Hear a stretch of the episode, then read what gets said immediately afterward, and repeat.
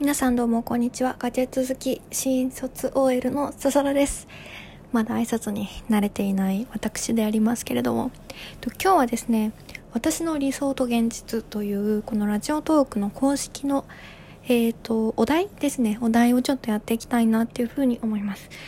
まあ、といっても、まあ、私のことなので、ガジェットをゆるゆると、まあ、話していくことになるのかなとは思っています。私の理想と現実はですね、まあ、一人暮らしについてなんですけれども、一人暮らしになったらもっと、こう、100%自分の好みのお家にできると思っていたんですが、意外と自分の好みのお家を作るには手間とお金と労力がかかるんだなっていうことをすごく実感しています。まあね、まだあの一人暮らしを始めて多分今4ヶ月目ぐらいになるんですけど全然1ヶ月ぐらいそのコロナの影響でちょっと実家に戻ったりとかもしていたので、まあ、その関係で、まあ、実質3ヶ月ぐらいかな。ようやく最近あ一人暮らし慣れたなーみたいな 感じになってきてはいるんですが、あの、まあ、お布団とかですね、まあ、結構実家から持ってきたものも結構あって、まあそれはちょっと夏、冬ぐらいに引っ越してきたので、夏用に衣替えしつつ、ちょっと買い足しつつみたいな形でやっているんですが、まあね、まだ一人暮らしに慣れていないっていうことで、何をどう買うべきかっていう自分の一番ナイスなうーん、ものの買い方っていうのがちょっとまだわからなくて、例えばなんですけど、あの私最初、えっ、と、まあ、タオルを買うときに、とガーゼのタオルを買ったんですよ。普通無印で。で、そのガーゼのタオルが結構使い心地が良かったんですけど、まあ、それが廃盤になるかもしれないみたいな感じだったので、で、今はもう公式、オンラインショップとかでは買えなくて、一部在庫があるかもしれない店舗があるみたいな感じになってしまっていてですね。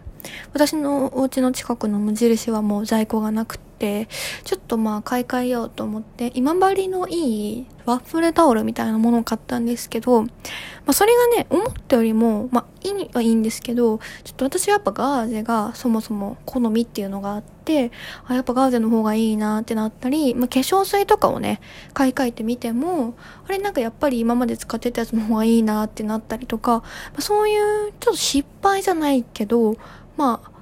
いいなと思って使っていて、でももっといいものがあるかなっていうのを探したら、まあ、やっぱりこっちの方が良かったみたいなパターンがあって、なんかこういうのってちょっと防げないのかなとか、まあそういうですね、まあ予想外のあの事態というのが落ちてきてですね、で、プロジェクターの話をしたんですが、プロジェクターは確かにめちゃくちゃ使うってはいるんですが、意外とね、一人でこう家にいる時って、そんなに私はプロジェクター自体を見なくて、なんでかっていうと、あの、思いっきり壁に映してるんです、私はプロジェクターを。なのでですね、まあ、ちゃんと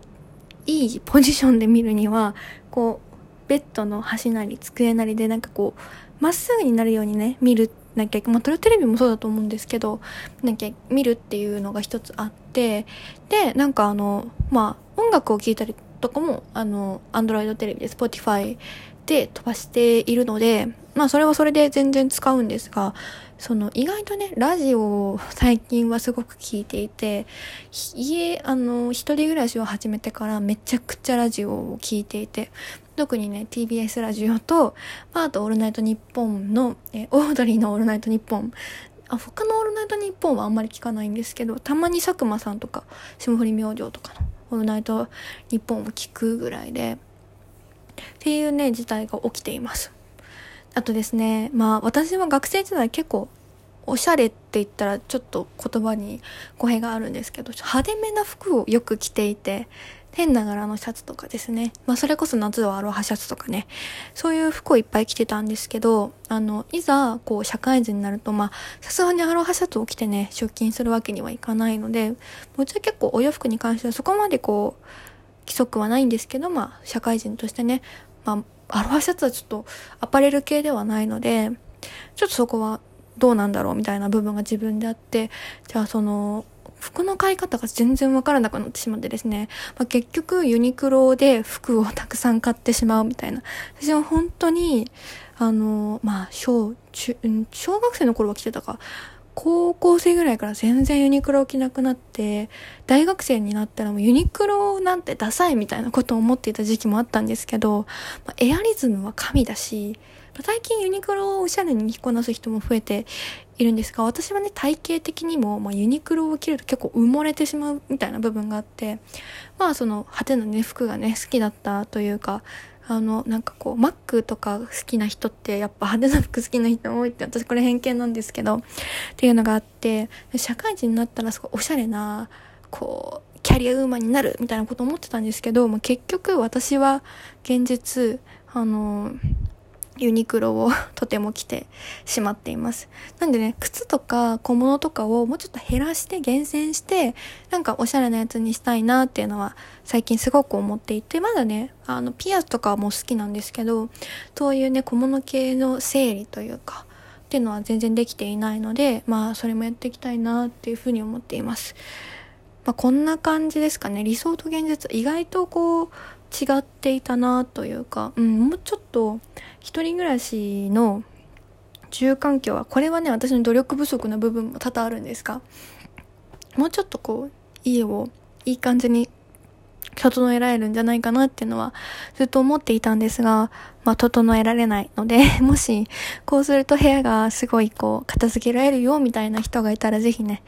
何かこう、レスポンスをいただけると嬉しいなというふうに思っています。そんな感じでですね、まあ私は基本、思っていたよりも汚くないけど、思っていたよりも綺麗じゃないみたいな、